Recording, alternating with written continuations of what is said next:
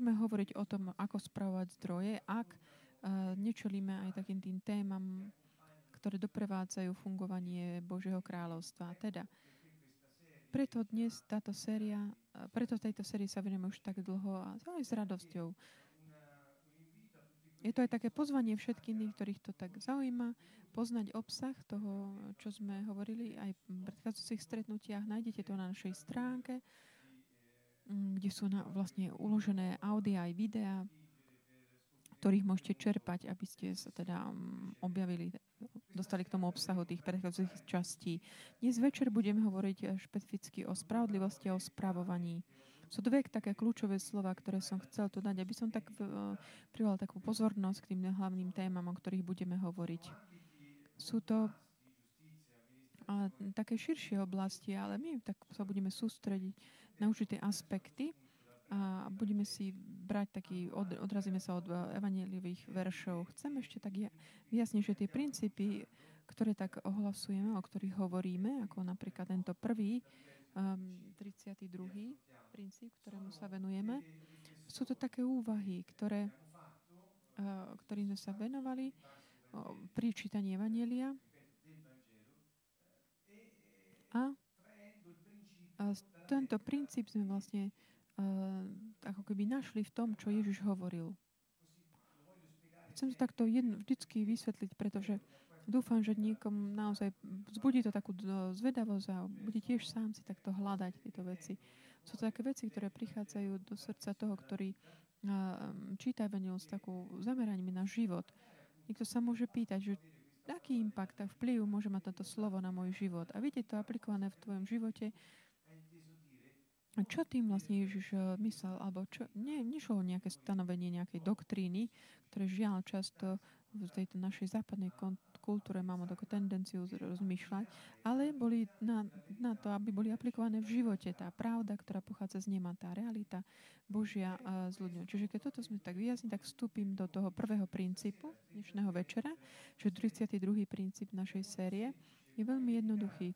Môžeš sa venovať tvojmu poslaniu len vtedy, ak si si odputal srdce od bohatstva. A keď začneš robiť to, prečo si sa narodil, budeš mať všetko, čo budeš potrebovať, pretože si aktivoval nadradený ekonomický systém. Tento princíp je taký hutný.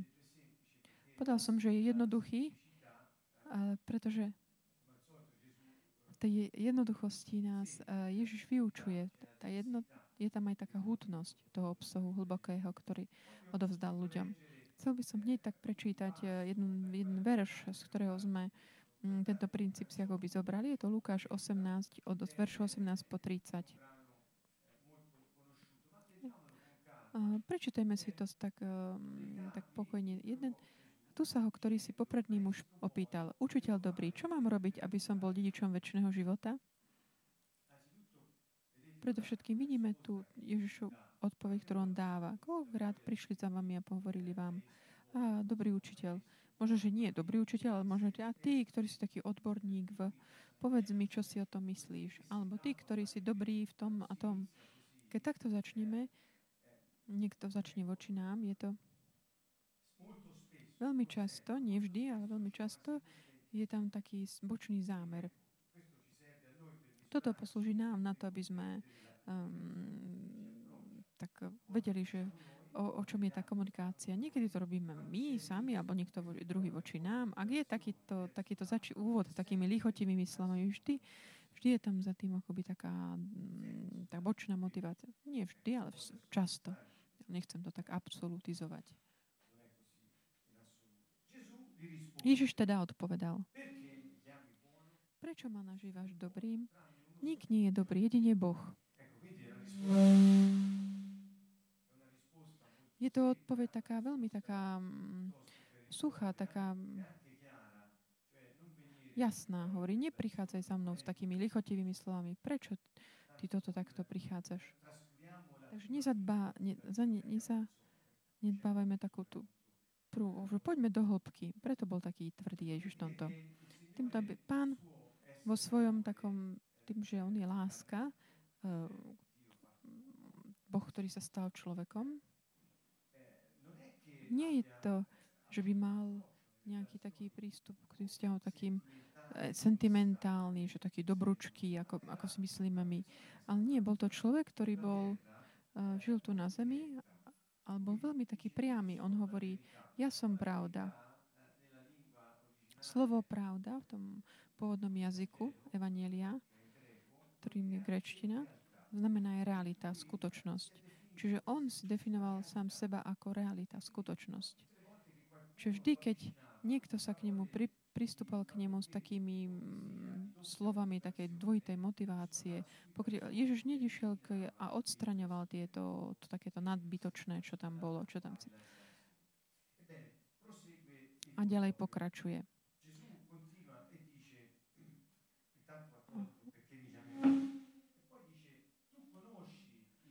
Ty poznáš prikázania. Nesculožíš, nezabiješ, nepokradneš, nebudeš krivo svedčiť.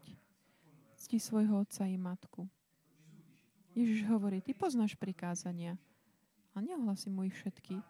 Hovorí o tých, ktoré sa týkajú správania ľudí voči druhým ľuďom. Takým prekvapivým spôsobom nezačína od prvého prikázania, ktoré sa týka Boha. To znamená to vzťahu s Bohom. Jediný Boh. A nebudeš mať iných bohov okrem neho. Takže nezačal od toho, ale hovorí, ty poznáš prikázania a začne, nescudzoložíš, ne, nezabiješ, nepokradneš. Čiže to znamená tie také, tie prikázania, ktoré sa týkali vzťahov medzi ľuďmi, tie horizontálne. A on mu hovoril, toto všetko som zachoval od mladosti. Keď to Ježiš počul, povedal mu, ešte jedno ti chýba. Takže tu sa vracia k tomu, tým prikázaniam, ktoré nespomenul. Čiže toto je taký tá moja interpretácia tej komunikácie, ktorá tam bola medzi nimi. Ale ak si to prečítate tak pokojne, uvedomíte si, že tam naozaj takto to prebiehalo. Opakujem tie, tie slova také lichotivé, Ježiš potom prichádza, on to tak akoby tak očistí od takých tý, tú komunikáciu od toho, čo je takéto nadbytočné a potom začne ohlasovať určité prikázania, také tie horizontálne, ktoré slúžia na regulovanie toho vzťahu medzi ľuďmi, človek a človek. Ako keby, ako by dal bokom nejak tie človek a Boh. Ale ten druhý hovorí, že to, to, čo sa týka medzi ľuďmi, vždy som dodržal. Tak on je, a chýba ti ešte jedna vec. A čo teda? Predaj všetko, čo máš, rozdaj chudobným a budeš mať poklad v nebi. Potom príď a nasleduj ma. Keď to počul, zosmutnil, lebo bol veľmi bohatý. Je úžasný, akým spôsobom Pán, toto je taký môj úvah a ja vám ho tak ponúkam, pretože mne to veľký taký zmysel dal tento príbeh. Ten spôsob, akým on dáva tú otázku, také, že dodržiavať to pr- prvé prikázanie. Podáva mu ho medzi tými vecami, ktoré sú také, že dobré dodržiať, ako a to prvé prikázanie mu tom zvestuje potom. A ako ho ohlási? Nie nejako taký príkaz. Ohlási to, ako hovoriac mu, kde je tvoje srdce? Ak tvoje srdce je tak naviazané na peniaze, pretože si bohatý muž, tvoj Boh sú peniaze, ktorým slúžiš. Takže tá otázka, ktorú Ježiš urobil tomuto, dal človeku, alebo taká tá rada, takéto, že predaj všetko, čo máš, rozdaj chudobným, budeš mať poklad v nebi a potom príď a následuj ma. Toto bol taký test pre toho človeka, aby videl, či v jeho živote, keďže už povedal, že všetky ostatné som dodržiavate, takže pozrie, urobme si posledný záverečný test.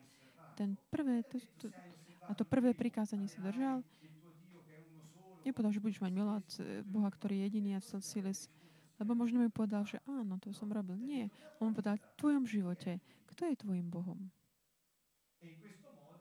A takýmto spôsobom ten človek uh, zosmutnil, pretože bol bohatý. A od, odišiel bez toho, aby vlastne to tak nasledoval to, čo Pán povedal. Čiže vidíme, on, že Pán sa nedá ako keby oklamať, nachytať v takých úvodzovkách. Pretože ten človek, ktorý prichádza s takým líchotím, ja som všetko držal, som úžasný v tom vzťahu medzi ľuďmi. A A Ježiš po- a pozrieme sa, kto je tvojim Bohom. Povedz mi, ako žiješ vo vzťahu, čo sa k peniazom. To znamená, peniaze sú takým tým, tým takým, takouto skúškou na pochopenie toho, že kto je Boh pre teba. Toto je taká hlboká vec.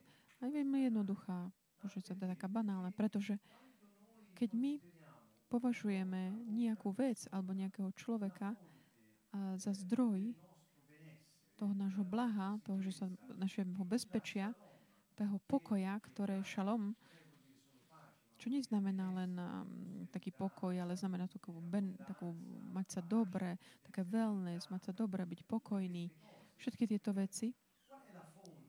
Čo je zdrojom toho tvoj, takéhoto tvojho pokoja? Na čo, od čoho závisí takéto, že ty sa máš dobre, čo sa týka vzťahu s Bohom, s ľuďmi? Ak zdrojom tohto všetkého sú peniaze alebo veci, ktoré za peniaze si môžeš kúpiť, to znamená, že není to Boha, nedržiavaš to tvoje prikázanie. To znamená, je zbytočné, že ty prichádzaš hoď mi dobrý učiteľ. Čiže toto je tá, na to, aby sme sa pozreli, kde je nás Pán, tak akoby uh, skúša, že dáva nám veľkú príležitosť Uh, tak akoby pýtať sa každý deň, čo sa týka tých peňazí, čo máme vo vrecku, aký je vzťah k tomu. A toto není náročné. Stačí byť taký priamy a cítiť, že ako, že ak to je zdrojom takéto, že abá, zdroj prameň nášho pokoja. Ak je to tak, tak uh, potrebujeme sa prehodnotiť svoju pozíciu, čo sa týka jediného pravého Boha, ktorý nás žiada, aby sme ho milovali celými sebou. A ďalej pokračuje.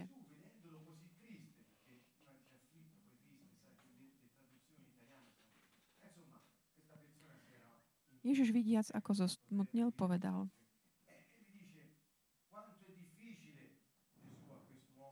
Ako ťažko vchádzajú do Božieho člo- kráľovstva tí, čo majú majetky. Mnohí ľudia si zobrali takéto tieto slová ako také pozvanie, že byť chudobný, aby si mohli vychutnať um, takéto duchovné dobrá. Ale nie, neexistuje nič také um, horšie než takáto interpretácia, pretože um, produkovala také až monštra v histórii. Hovorím to bez... Um, Je to naozaj taká, taká tá teológia chudoby, ktorá bola uh, tak vyvyšovaná v storočiach, ktorá um, prijela len také nerovnováhu. Do, jež, a potom vôbec takto nerozmýšľa. Keď si čítate už, už starý zákon Genesis, Boh rozmýšľa v pojmoch hojnosti, ktoré on stvoril celé stvorenie, aby aj človeka, aby mohol žiť s mnohým viac, než aby ho to mohol nechať tak prúdiť medzi všetkým, aby nikto nebol v núdzi. Čiže to je ten princíp toho spoločného blaha, ktorý Boh pripravil. Zdroje, ktoré sú tu na zemi, sú predisponované na to, aby sa uh, šírili, multiplikovali. Problém je, že ako sú spravované. Toto je ten problém. Teológia chudoby je tiež jeden zo spôsobov. Pretože o čo viac pozývaš ľudí, aby sa hambili za hojnosť, o to viac sa radšej držia ďaleko potom. Ježiš ďalej pokračuje. Lebo ľahšie je ťave prejsť cez ucho ihly, ako boháčovi vojsť do Božieho kráľovstva. Táto veta je veľmi taká diskutovaná. Čo to znamená? Toto ťava, to ucho ihly. Veľa takých rôznych hypotéz ohľadom toho. Veľa som si ich aj prečítal. Niektoré hovoria o doslovej takej ťažkosti prejsť. Iní hovoria o takej bráne, ktorá bola v Jeruzaleme. A že vojsť cez ňu je, by bolo náročné. Čiže je tak rôzne, veľa takých rôznych odtienkov toho. Ale čo nás zaujíma, taký princíp. Princíp bol takýto.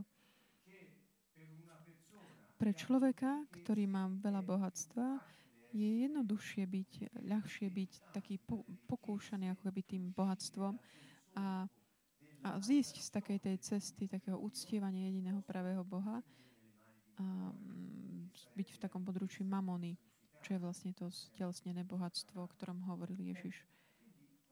Takže to, čo chcem povedať,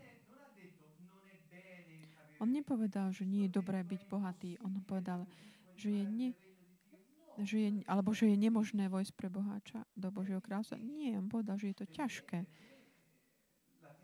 Pretože to pokúšanie tam jas veľké. Tá peniaze znamenajú moc a moc znamená, že môžem mať, čo ja chcem. Aj keď to nepotrebujem možno. Čiže to pokúšanie, pokúšanie je tam.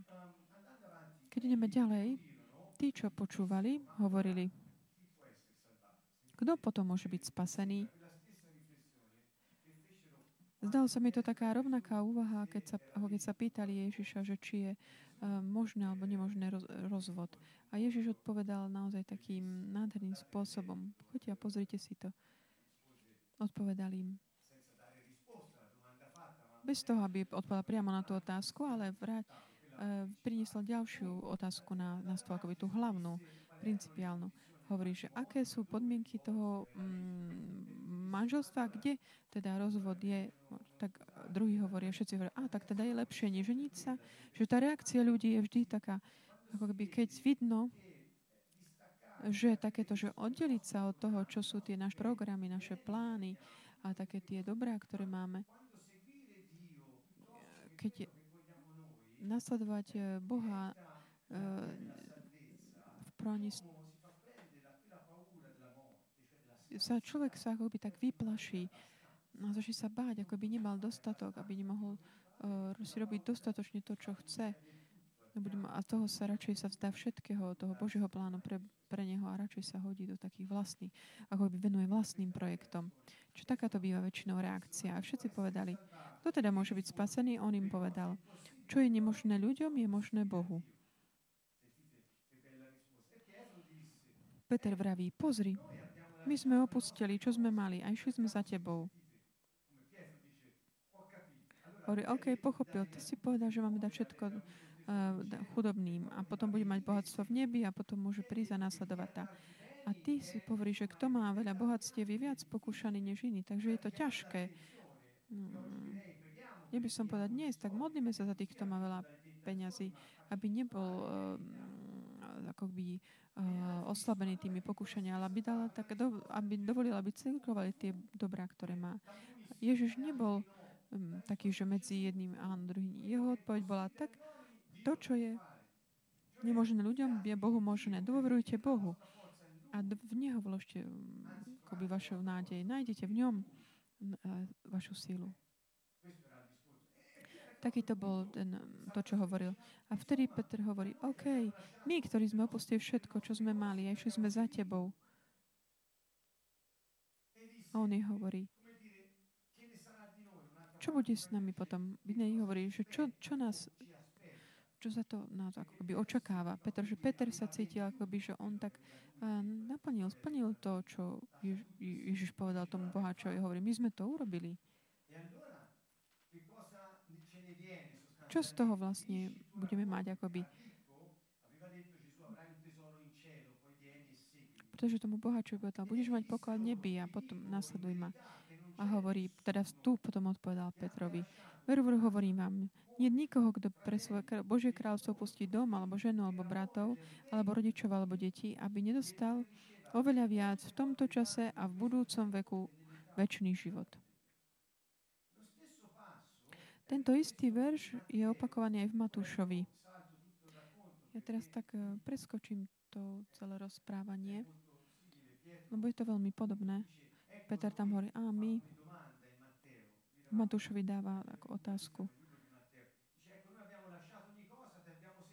Pozri, my sme všetko opustili, že sme za tebou. Čo, čo z toho budeme mať? A Ježiš im odpovie. Matúšovi devätnásť dvadsaťdeväť. A každý, kto pre moje meno opustí domy, alebo bratov a sestry, alebo otca a matku, alebo deti, alebo polia, dostane stonásobne viac a bude dedičom večného života. To znamená, keď to pre moje meno urobí, dostane stonásobne viac a bude dedičom večného života. Ako v Evanjeliu podľa Lukáša sme čítali, v tomto čase dostane mnohokrát viac. Čo to znamená? Znamená to, že to, čo ty zanecháš, to nie je, že by si to stratil. Ježiš nikoho nepozýva k chudobe. On požíva, pozýva, pozýva ľudí, aby sa nechali viesť Bohom v živote. Nevk- nevkladať také tie všet- potreby, všetko, čo potrebuje do tých potenciálov sveta, dokonca že aj vzťahy, alebo to, čo nemôžu. Nie, on hovorí, vložte svoju dôveru v Boha, nemajte strach opustiť veci, nechať veci, ktoré máte, pretože inak, ako by Boh vám mohol dať viac to, čo potrebujete pre tú úlohu, ktorú vám dá. Takže jeho pozvanie nebolo už byť chudobný, ale, dať, ale ho i vyskúšať sa, aby sme videli, kto je našim Bohom. Ak Boh je naozaj našim Bohom, nič nám nebude chýbať. Naopak, budeme mať mnohokrát viac, než to, čo sme zanechali, aby sme ho nasledovali. Už v tomto čase. Prečo? Pretože tie bohatstva v Božom kráľovstve cirkulujú a tie bohatstva sú dané do rúk tých, ktorí to môžu verne spravovať v spravodlivosti Božej.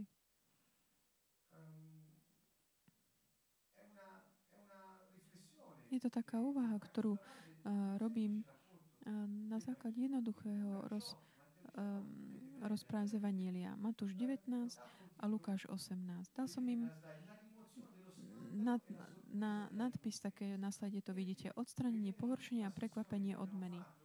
Pretože v tej poslednej, um, v tej čas stretnutí, ktoré sme, som, som hovoril tak o tom pohoršení a o prekvapení. Kedy to je teda, keď sme takým prekvapením um, pre ľudí, ktorí sú okolo nás, keď začneme žiť um, s Bohom?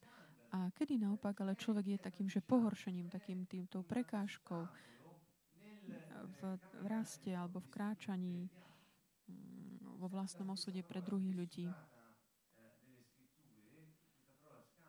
Toto slovo, také pohoršenie z gréčtiny znamená takéto, to, čo zakopneš, taká prekážka.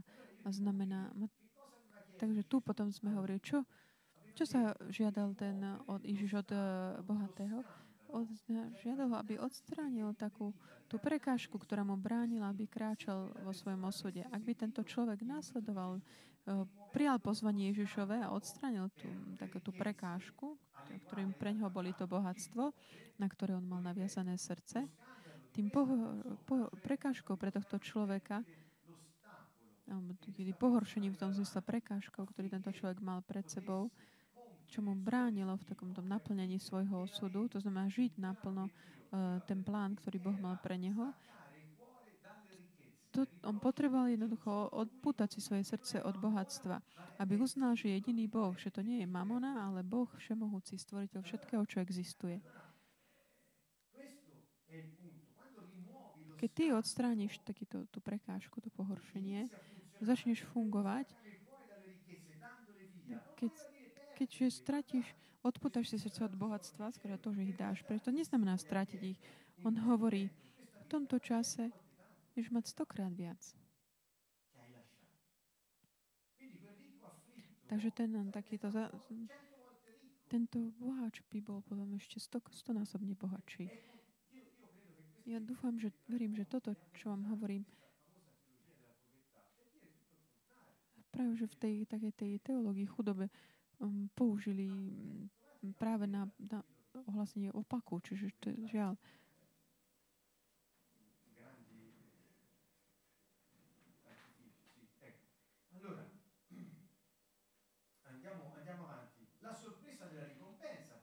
Takže to prekvapenie odmeny. Prečo? Pretože keď ty odstraníš tú prekážku, ktorú máš na tej tvojej ceste, vtedy prídeš, tak prekvapíš tej, z tej odmeny. To je, ako keby si povedal, že za tou zákrutou je, aby si prešiel tou zákrutou, m- musíš sa zveriť Bohu. A pán, priateľ, tie bohatstvo, ktoré máte v rukách, nemôžete sa použiť ich a, aj pozdieľať s druhými.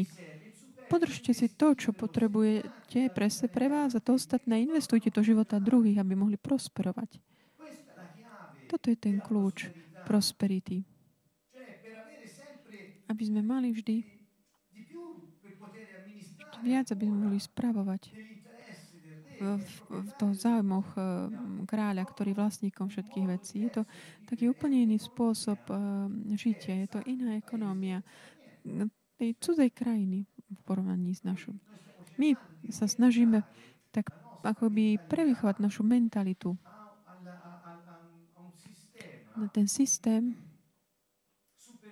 nadradený, ktorý nie je z tohto sveta. Pre, prečo hovorím, že pre, prevzdelať? Pretože my odtiaľ, odtiaľ pochádzame, čiže my si znovu uchopiť potrebujeme to, čo, prečo sme boli stvorení. Byť takí verní správcovia toho, čo Boh stvoril a čo nám dáva do našich rúk. Aby pre jeho plán a sme tým mohli to dať k dispozícii verne. Pamätáte si, že tú úlohu, ktorú Boh dal Adamovi, kultivuj a chráň, bol hojnosť všetkého. A Boh dal človeku úlohu kráľovať nad celou zemou, to znamená vládnuť, spravovať.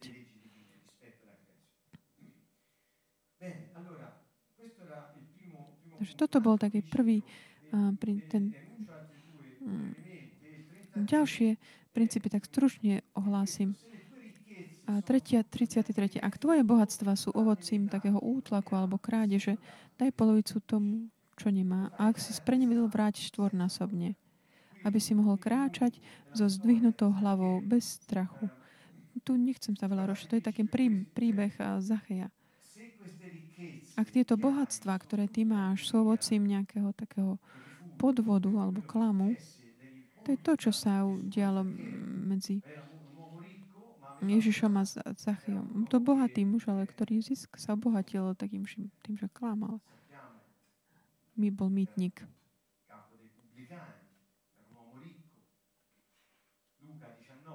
Lukášovi devätnásť to je.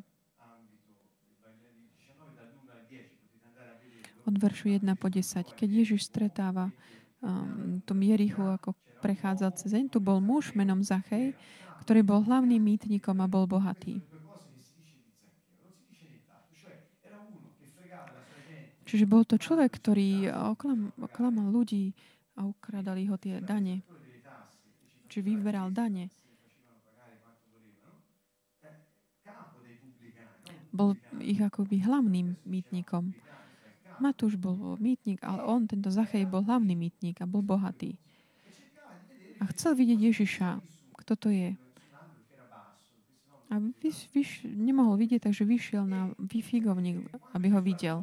A keď Ježiš prišiel na to miesto, pozrel ho a povedal mu, zavolal ho po mene, slovo poznania, a povedal, Zachej, poď rýchlo dolu, lebo dnes musím zostať v tvojom dome. A on chytro zišiel a prijal ho s radosťou. Čiže tento hlavný mýtnik e, potom stretáva Ježiša od seba doma. A všetci začali pohoršovať. Bolo to, ako by sa prekvapili na to. Ako by sklamaní boli. A vošiel k hriešnikom, hriešnemu človekovi.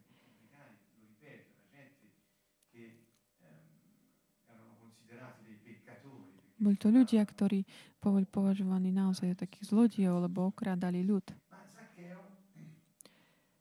A Zachej vstal a povedal pánovi. Tam bolo také, že ale Zachej vstal. Čiže videli všetci to, ako keby dával bokom to, čo hovorili tí ostatní. Išiel k nemu a povedal, Pane, polovicu svojho majetku, majetku dám chudobným. Ak som nikoho oklamal, vrátim štvornásobne. Niečo sa mu udialo. Zaujímam toto. Ježiš mu povedal, dnes prišla spása do tohoto domu.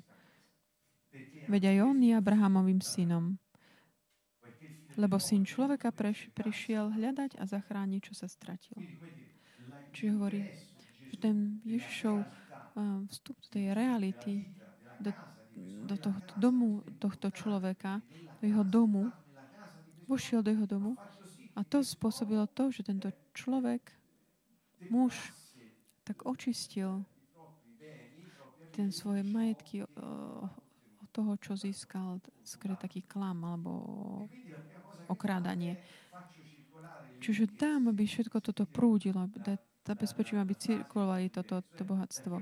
Zachej hovorí, polovicu svojho majetku dám chudobným. A ja to parafrazujem a hovorím, Pane, začnem zabezpečujem, aby to bohatstvo, ktoré mám navyše, aby to cirkulovalo tým, že to dám tomu, kto nemá. Ak som niekoho oklamal, vrátim štvornásobne. Pretože zákon, Tóra, Božie vyučovanie, hovorilo, že ak si ukradol, musíš štvornásobne vrátiť. Čiže Zachej v tej prvej odpovede, ktoré, ktorú dáva, demonstruje, ukazuje, že pochopil, ako funguje Božie kráľovstvo. Pane, už nebudem viac, nedovolím, aby už viac stagnovali moje, tieto zdroje v mojich vreckách. Z tohto domov toto bude centrum takého presúvania zdrojov. Kto bude potrebovať, získa odo mňa polovicu. Polovicu dám tomu, kto nemá. A to zabezpečí, aby to takto blaho tak cirkulovalo. A v druhom tvrdení demonstruje, že pochopil spravodlivosť. To znamená, Boh hovorí, aby si vrátil štvornásobne, tak ja, OK, štyrikrát štvornásobne zvrátim. Čiže keď ja som začal toto stretnutie hovoriac o spravodlivosti a spravovaní, hovoril som tým práve toto, čo Zachej urobil. Ja spravujem v súlade s tvojimi princípmi. To, čo mám navyše, dám, aby cirkulovalo, aby to blaho bolo také zdieľané. A navyše budem dodržiavať zákon mojho krajiny, pretože spása vošla do môjho domu dnes. Čiže budem dodržiavať za zákon mojej krajiny, z ktorej pochádzam, to znamená z neba, a budem aplikovať na tejto zemi a budem vládnuť a administrovať tu na zemi a vrátim štvornásobne k tomu som ukradol. Čo to znamená? Sú tu dva princípy. Po prvé, dať cirkulovať tomu, kto nemá. Po druhé, dodržiavať vyučovania Božie, pretože on je král a to, čo hovorí, dáva k dispozícii druhým. Tento princíp, ktorý som vám snažil sa ja ukázať, niečo, čo nám pomáha kráčať s takou vstyčenou s hlavou, bez toho, aby sme mali strach z toho bohatstva, ktoré mám. Áno, pretože keď niekto je veľmi bohatý a pochopil, ako funguje Božie kráľovstvo a vie, že patrí tomu kráľovstvu, tie bohatstvo ho tak pália v rukách. Neviem, či to dokážem vysvetliť. Občan Božieho kráľovstva, ktorý akumuluje bohatstvo a nedovol, ne, nezabezpečuje, aby cirkulovali, jemu to tak páli to v rukách.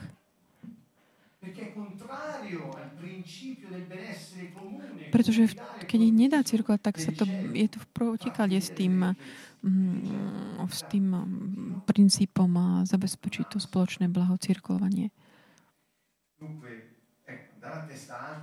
Čiže kráča so stíšenou hlavou, bez strachu z bohatstva. Keď príjmete niečo, keď zarobíte niečo, alebo máte niečo, možno aj málo, ale máte viac než to, čo vám slúži, mali by vám tak páliť vás v rukách. Prečo? Pretože Boh Najvyšší dá tieto princípy.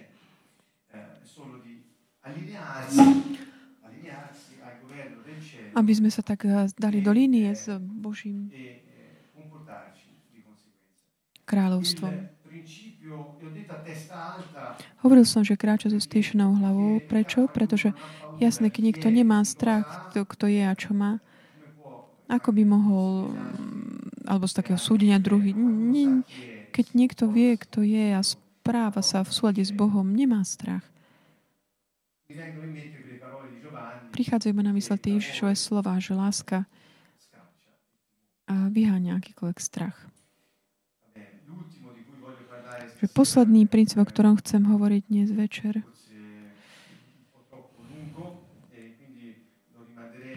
Je už asi trošku dlhý, takže radšej to nechám na budúce stretnutie. Týka sa spravovania, verného spravovania.